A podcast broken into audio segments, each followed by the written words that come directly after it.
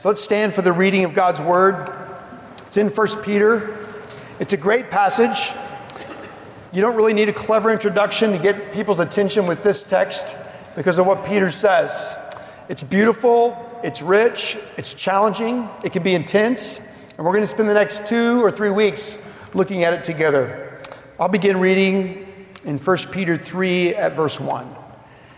Likewise, wives, be subject to your own husbands, so that even if some do not obey the word, they may be won without a word by the conduct of their wives, when they see your respectful and pure conduct.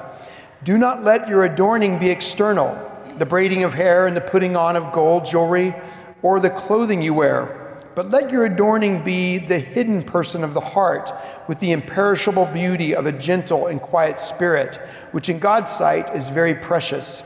For this is how the holy women who hoped in God used to adorn themselves by submitting to their own husbands.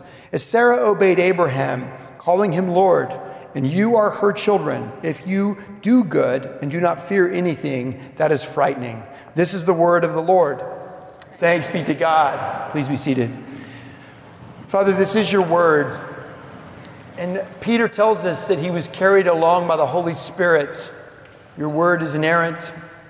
We thank you for it and pray, Holy Spirit, now that you would move here too, and that we would understand your word, would live according to your word, that we would abide in you, Jesus, and would see the power of your present work, presence working in us.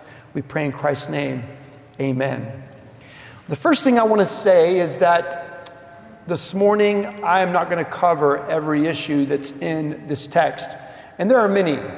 The roles of husbands and wives. I'm going to spend time on that next week.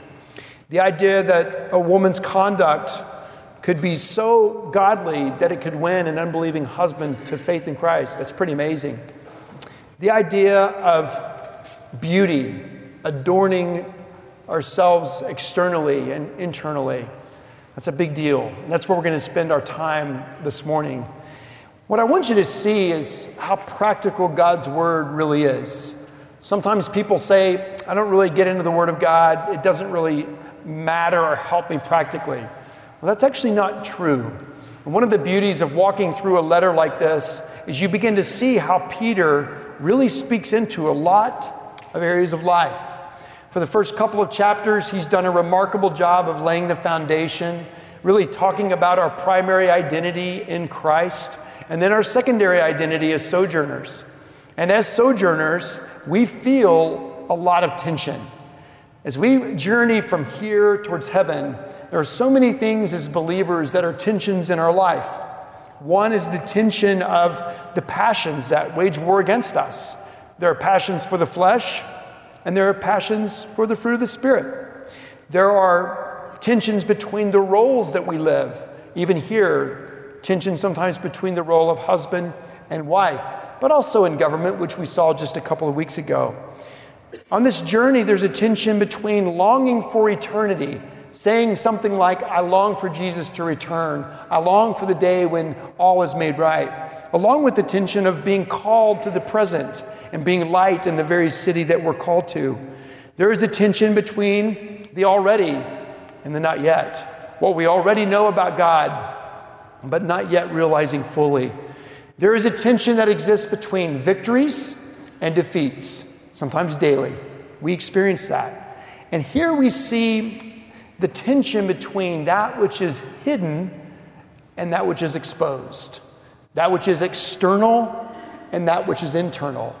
And here Peter is talking about beauty. Beauty. Beauty is something that we were made for, and we recognize it. We can tell when something is beautiful, but already, though we can tell it's beautiful, we can't yet see anything perfectly. So we were made for beauty. That's why we're attracted to beautiful things. But because we live in a broken world, this side of heaven, beauty itself is broken. And that's where I want to start today. How is beauty broken? If we're honest about the way in which we as a culture pursue external beauty, if we're honest, we know that something is truly broken. Now, I want to be honest. What I'm going to say over the next few minutes is going to create tension inside you This is not just for women, though you might feel it more than men. I have taught on this passage a lot of times over a lot of years. I'm frankly not sure how helpful it's been. I think in my early years, I really focused kind of on a legalistic side, focusing in on the idea of not adorning ourselves externally. I think the Lord's shown me a lot through the years of what this text really means, and it's a lot deeper than that. But I want to tell you, my concern is not so much that we're going to see the wrong thing that's here. I think we're going to see what's right. But believing it and living it in a culture that is completely opposed to this is going to be hard. I told my wife when I shared with her what I was about to preach, she just kind of looked at me. What are you going to say? Said, I'm going to say whatever the Lord leads me to say. I think. and then I'm going to run to my car. There's nothing offensive here if we understand it rightly. But we have to begin with this idea that because of the fall, because of sin, beauty really is broken. And it is an issue for women and it is an issue for men. And what I want to do this morning is talk about this the brokenness of beauty. And then I want to talk about the way in which beauty is being redeemed. And then I want to talk about being beautiful. So, how is beauty broken? First, I believe beauty is broken by the way in which we define it. And it's become so much a part of our culture that we make jokes about beauty and, and even ugliness all the time in ways that really reveal that we don't understand what true beauty is. And now I am, I am talking about external beauty. The amount of money that we spend just as a nation on beauty, on external beauty, will blow your mind. I, am not going to give you statistics, but I think you ought to look it up. Just type in how much money is spent on marketing, perfume, makeup, clothes, jewelry, surgery, go on and on. It'll blow your mind. We are a culture that is obsessed with external beauty. And I don't think the church looks a whole lot different than the world here. Why is it?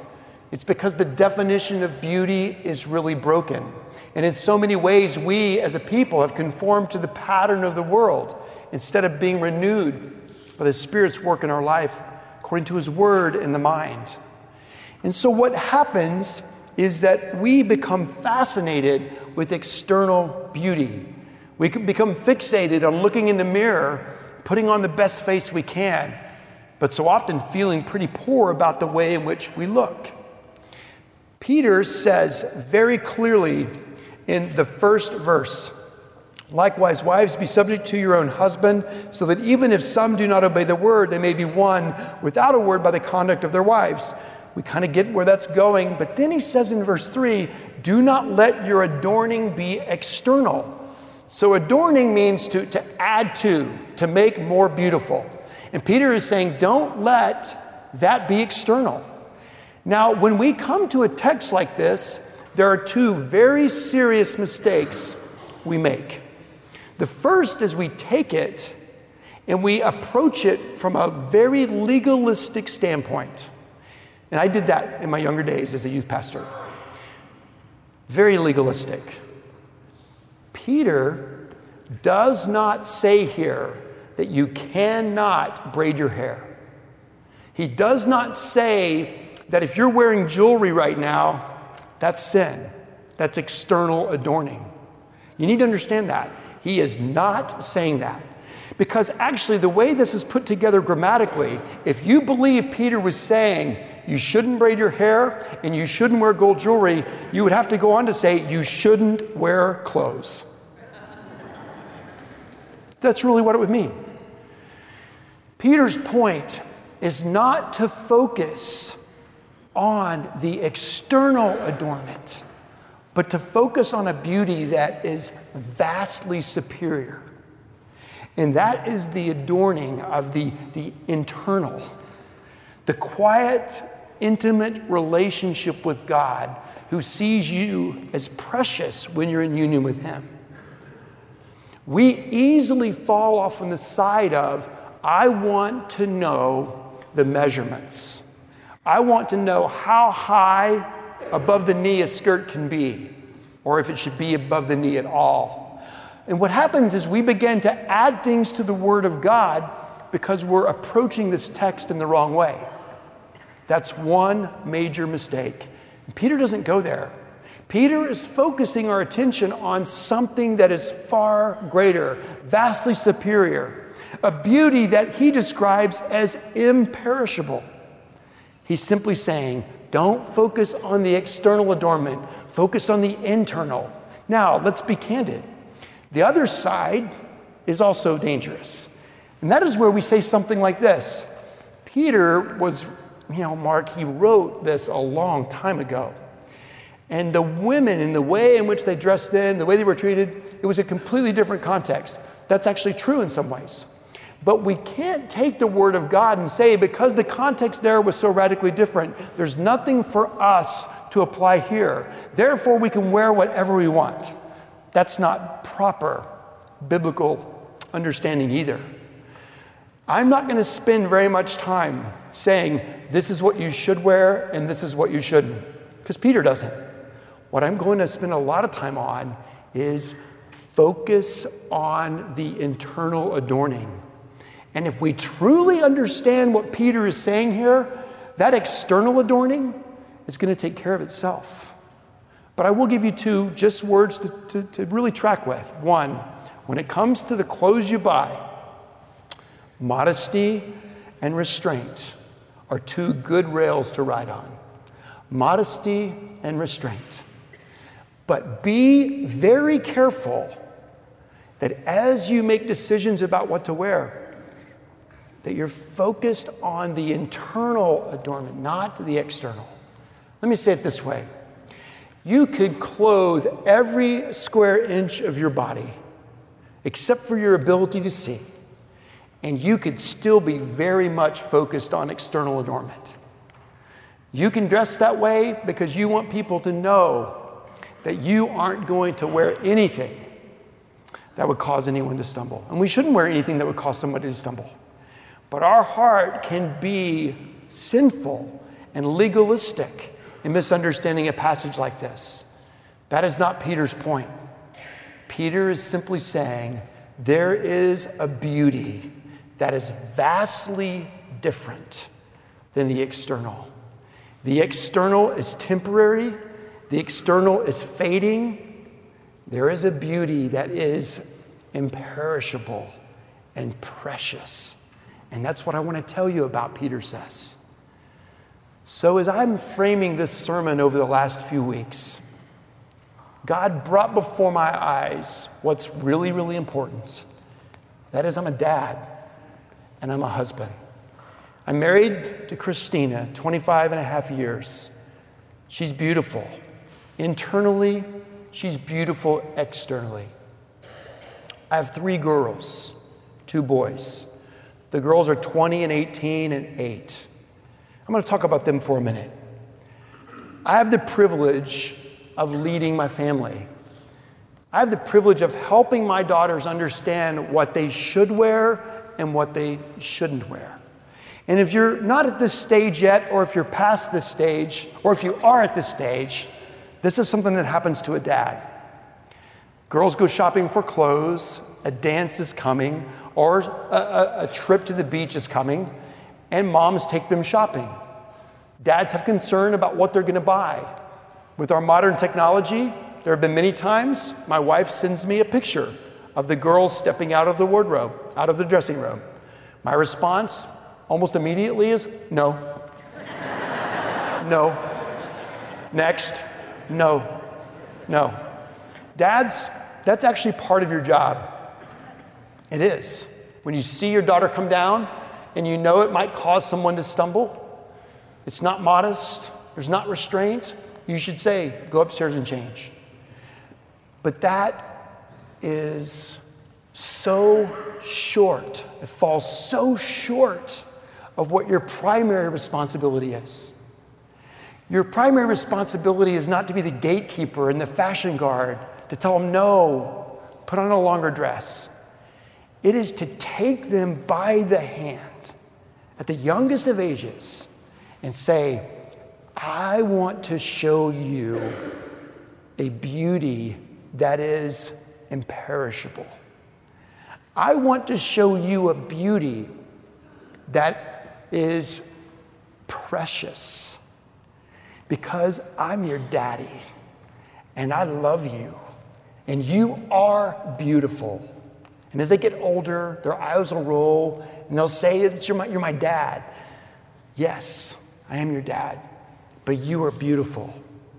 And the words that I say as a human father to a, a human daughter are powerful, but they're nowhere near as powerful as these little girls learning to hear their heavenly father say, You are precious in my sight. Because one of the great differences is my eyes are imperfect. I cannot see perfect beauty. But God, the Father, the Son, and the Holy Spirit sees with perfect eyes. And Peter tells us in this, his word, God's word, that there is a beauty that is imperishable. There is a beauty that is precious to God. And it's union with Christ. It is women and men learning to adorn themselves with that internal beauty. Because beauty is broken, it is very hard for us to believe that Jesus is enough. Because beauty is broken, it's very hard for us to believe that He is enough. We know because God's word says we should focus on the internal adornment, but there's a part of us that says, I'm glad I know that's true. I'm glad He feels that way about me. But still, when I look in the mirror, this is what I have to do, and this is what I want. That's actually where Peter is going. Peter essentially is saying if you spend time understanding who you are internally in Jesus, who Christ is in you, your union with Him, you have a beauty that is beyond anything that you could actually even imagine. When we live there, men or women, when we live there, that thing gives perspective on all of the other external adornments. Most women don't look in the mirror and say,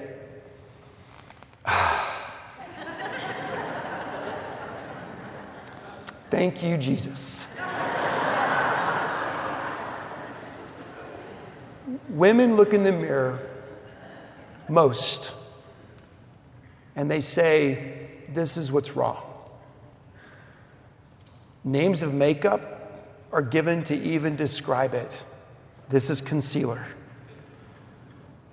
Beauty is broken in the way in which we have this tension the tension of hiding, concealing, and on the other side, finding those, those things that we would, we would buy or use to accentuate. So these are the problem areas, and these are the non problem areas. Let's hide the problem areas, let's accentuate the non problem areas. It happens, doesn't it? I heard a woman not long ago say to me when she knew I was going to preach on this, she said, You know, I'm going to be honest. I probably feel most ugly when I come to church. I said, Tell me what you mean. Spiritually? He said, No. They're even in a church like ours. There's just this sense of, I don't measure up. I think most women feel that. Even the ones that others would look to and say, they got it all. My friends, this demon is in deep. This obsession is really deep. The temptation to find our value in the external adornment is deep. But God has the power to break that. God has the power to actually set us free from something that we have been enslaved to since we were really little. Women, I want to talk to you for a minute. When your little girls pretend, and then it moves from pretend at a much younger age than it used to to reality. Think about the way in which marketers are developing clothing lines and makeup, etc., much earlier. When they watch you get ready and they listen to what you say, do they see a woman who is living out of this deep internal, precious intimacy with the imperishable beauty of knowing Christ? Or do they hear you say things like, getting old stinks? I've got a few gray hairs now, I need to get those colored. My wife actually had the audacity not long ago to say, I have a gray hair.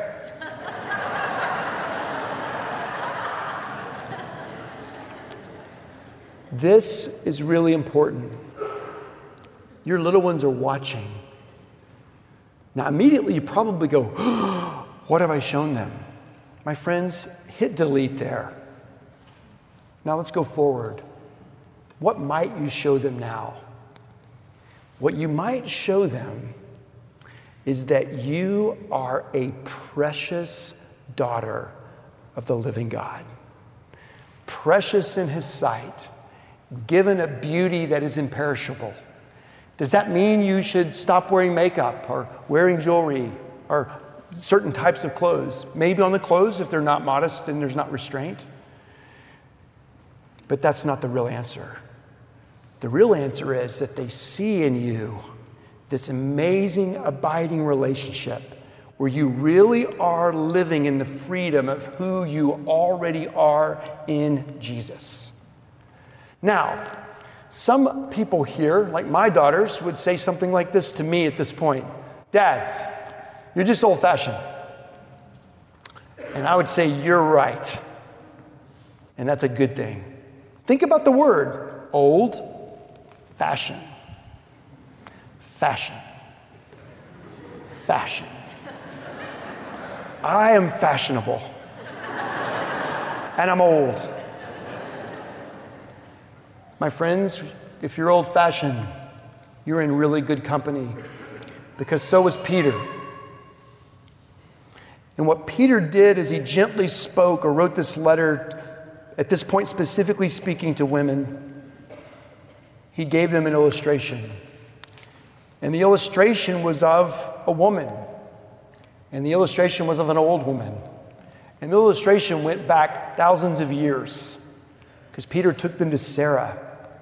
In verse 5, Peter says, For this is how the holy women who hoped in God used to adorn themselves by submitting to their own husbands, as Sarah obeyed Abraham, calling him Lord.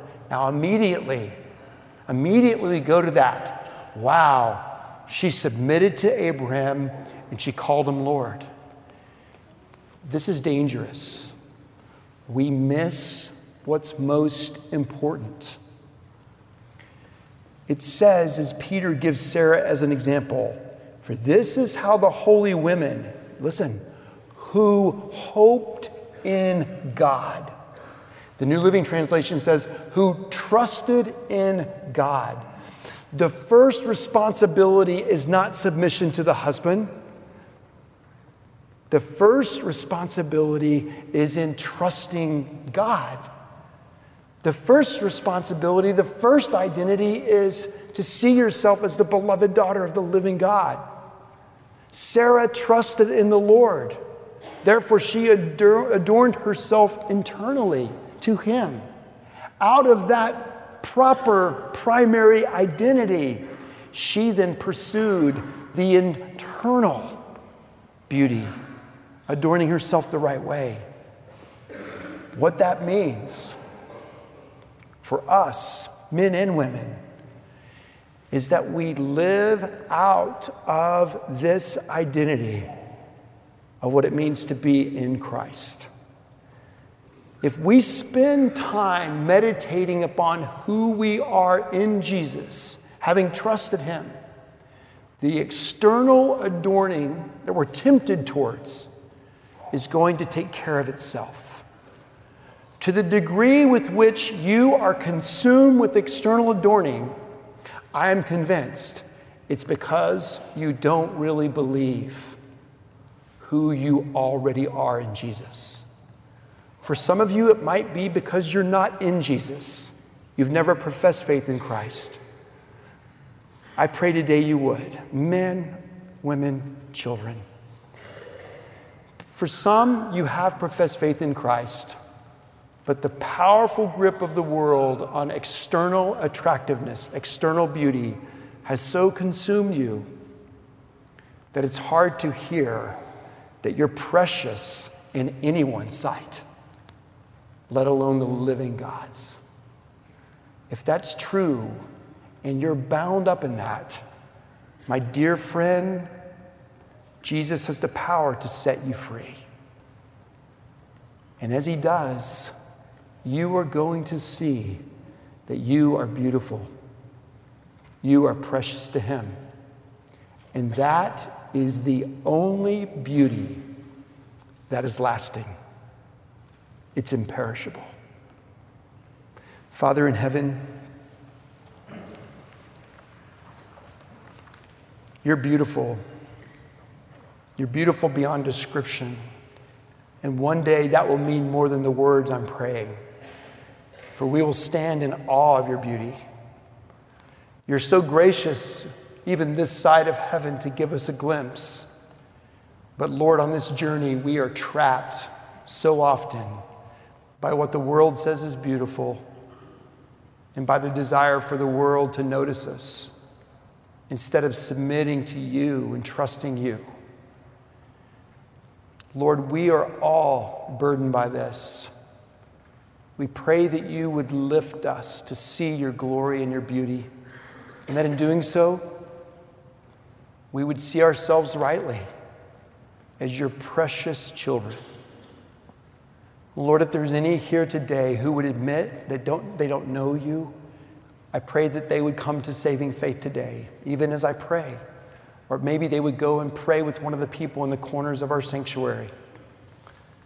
I pray, Lord, if there are those who know you, but this has been a bondage in their life, that your spirit would be gentle today and let them see how great the grip is on them, on us. Set us free, dear Jesus, for your glory's sake, for your beauty's sake. We pray in your name. Amen.